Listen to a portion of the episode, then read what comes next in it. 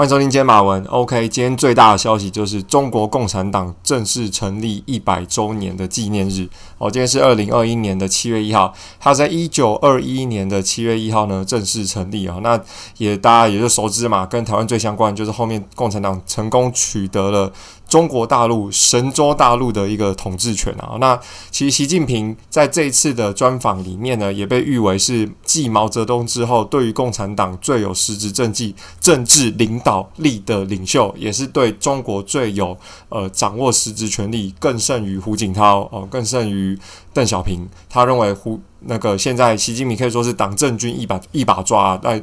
带领共产党推升到一个无以复加强大的地步啊！那这次习近平发表谈话也非常的强悍，他直接挑明了对西方世界国家说：“哦。”不容许再有任何的主权呃的质疑哦、呃，也不容许有任何领土分裂的可能性哦。那、他甚至有提到说，呃，再也没有人可以霸凌我们哦、正式迈向了新中国的高峰，五千年来的呃中华民族重新站起来了哦，透过共产党呢，重新回到了这个政治舞台，荣耀觉醒了啊啊、呃，大意上是这样子啊。这个大内宣呢，其实从礼拜一就开始了，那整个国家的游行，包含他们甚至还庆祝他们是怎么去战胜 coronavirus 然后那。还去庆祝了这一百周年，甚至还有组成一个叫做“红胜红色朝拜团”。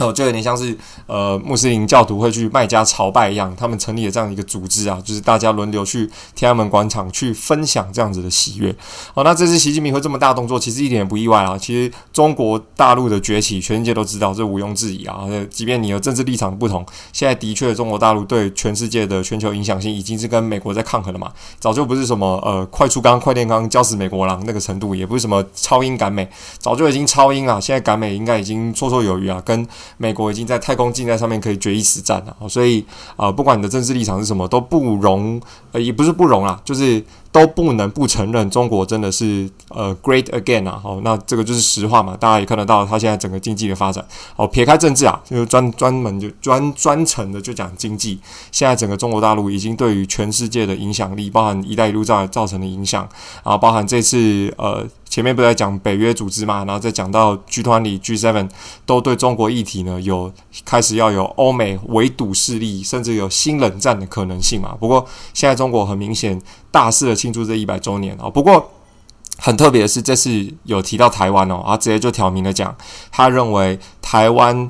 中国大陆统一台湾是一个要。伟大的理想，而且必须要做到的，他们没有办法再忍受台湾有分裂的情况。好，那其实他从七十年、八十年、九十年到一百年的周年，每每一次几乎都会讲到主权的问题啊。但这一次呢，是直接挑明了台湾去讲，因为他把香港跟澳门已经归类为是内政问题嘛。但我们都知道有雨伞运动等等的，可是他们都认为，呃，实施一国两制，然后香港跟澳门可以有高度的自主权。现在看起来是新中国的社会主义路线。哦，他们认为这个是相当成功的一个政策了。哦，那它里面的口号甚至还说，只有共产党能够救中国，如果没有共产党，中国没办法回到这样子的一般荣景哦。所以没有共产党就没有新中国啊，是这样子讲。那第二个是说，呃，现在新中国是来到了史前的最高的呃。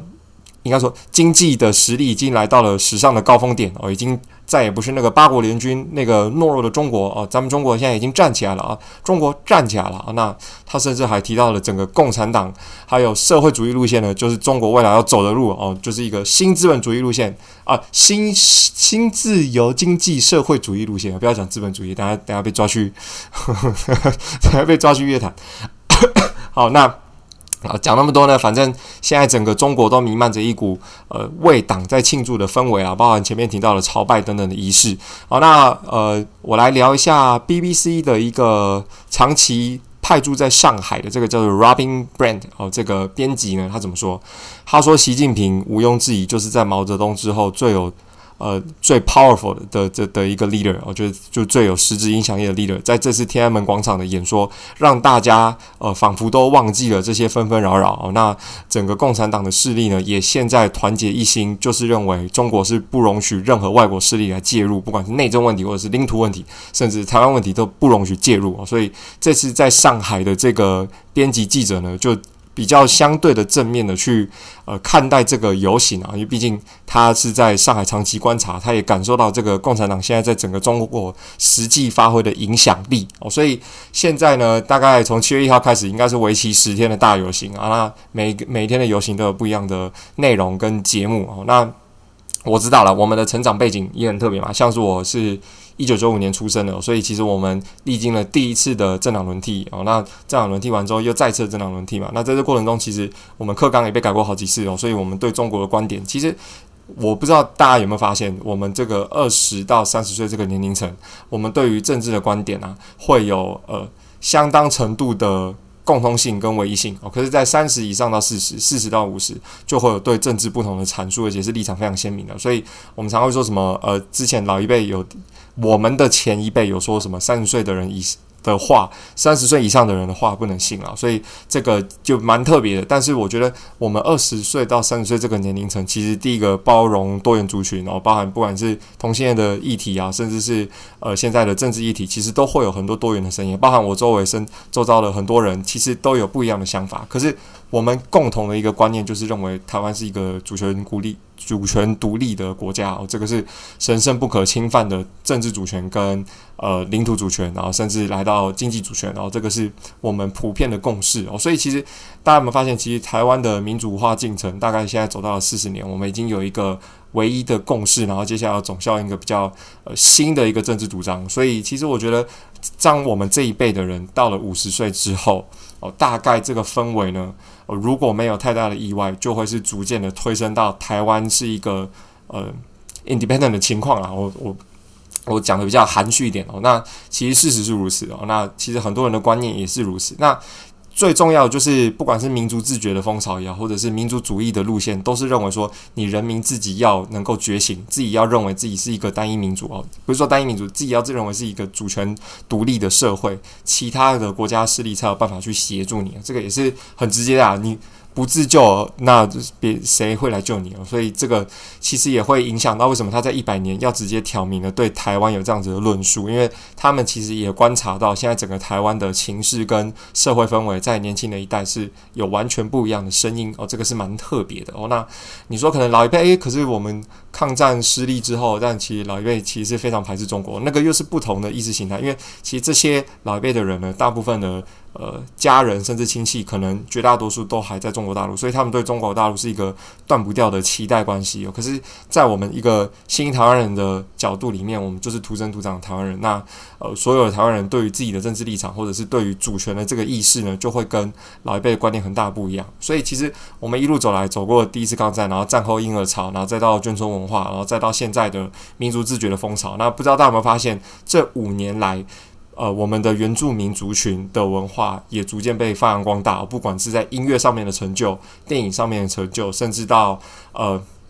政治上面的一些角色扮演啊，我会我会认为说，台湾为什么开始那么重视原住民这一块，其实也很大一部分是认为说，这个才是我们主权独立的底下，呃，台湾很重要的宝物，所以我们才会在这五年内，其实潜移默化之下，都不知不觉的去让我们的原住民文化有更好的发展跟更。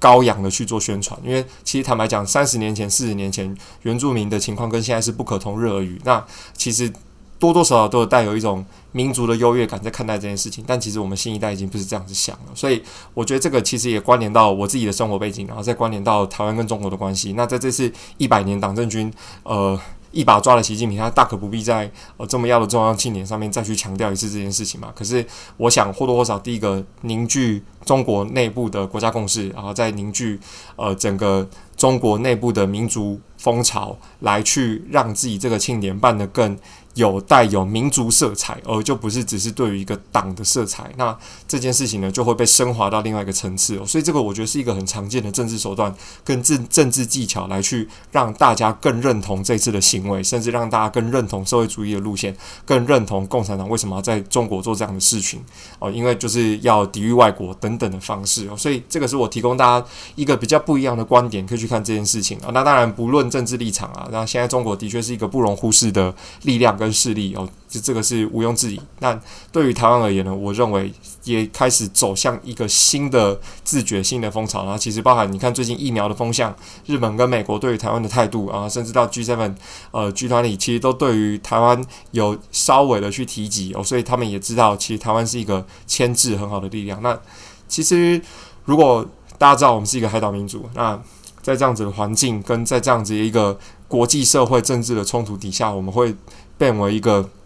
呃很很好用运用的活棋啊。那其实这个也反反求诸己，反推回到我们自己的生命经验里面。其实如果我们可以当这样子一个 key key man，就是 key point，其实呃你可以发挥的事情跟实质的政治影响力就会远超过其他全世界的国家。所以。其实我觉得，其实不管是哪一个政党哦，之后可能台湾也许会有政党轮替，也许不会。但不管怎么样，我们的呃年轻一代的想法，跟我们对于民族自觉的思维，跟我们对于主权独立这个意识呢，其实它已经变成是一个意识，它不是一个政治意识，它是一个民族意识。那这样情况下，呃，对于呃。中国的势力也好，对共产党势力想要重新伸手回到台湾，其实难度就会更高。所以他这次大篇幅报道，我觉得或多或少也开始要凝聚呃中国的国家共识啊。可是至于能不能统一台湾，我觉得这是另外一个议题啊，当成是让党的庆祝变成升华到一个全国式、全国性的庆祝，而就不是只是专注在党上面。他们希望党跟全国可以融为一体。好，这个是我对于共产党的一些想法。所以你看，其实包含刚刚提到的、红色游行，然后再到红色朝拜，然后甚至到这次 coronavirus 的胜利，其实他们都不断的在强调，共产党已经不一样了，整个新中国也不一样了，没有共产党就没有新中国。哦，这是一个习近平最新的论述。接下来第二则新闻要来聊聊国际巨星小甜甜布兰妮哦，啊，在昨天，呃，有有一个 Free Britney Spears 的活动啊，就是说在去年十一月呢，小甜甜布兰妮去申请了一个关于她父亲的监护权，要去呃移除掉父亲监护权这件事情。然后她昨天呢有揭露一个长达她二十三分钟的。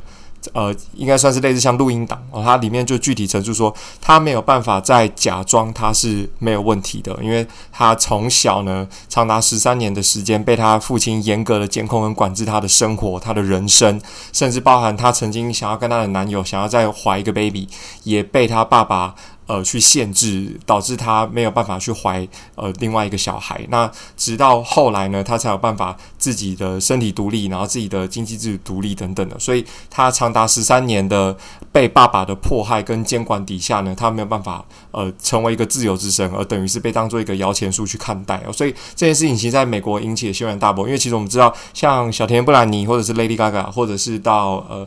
碧昂斯其实在美国对于 L T L G P T Q 哦，就是我们所谓的一些呃比较特别的族群呢，都是对于这些呃勇敢发声的艺人，一长长久以来都是支持的取向嘛。这个呃，我觉得算是比较鲜明的个人意识啊。可是呢，他在这次的言论却提到说，他自己其实。他每一天都是不快乐的，他甚至患有长期的忧郁症等等的，而且他真的有在服药，都是因为他爸爸的监管跟迫害哦。所以，可是美国法院还是驳回了他对于爸爸移除监管权的这样子的一个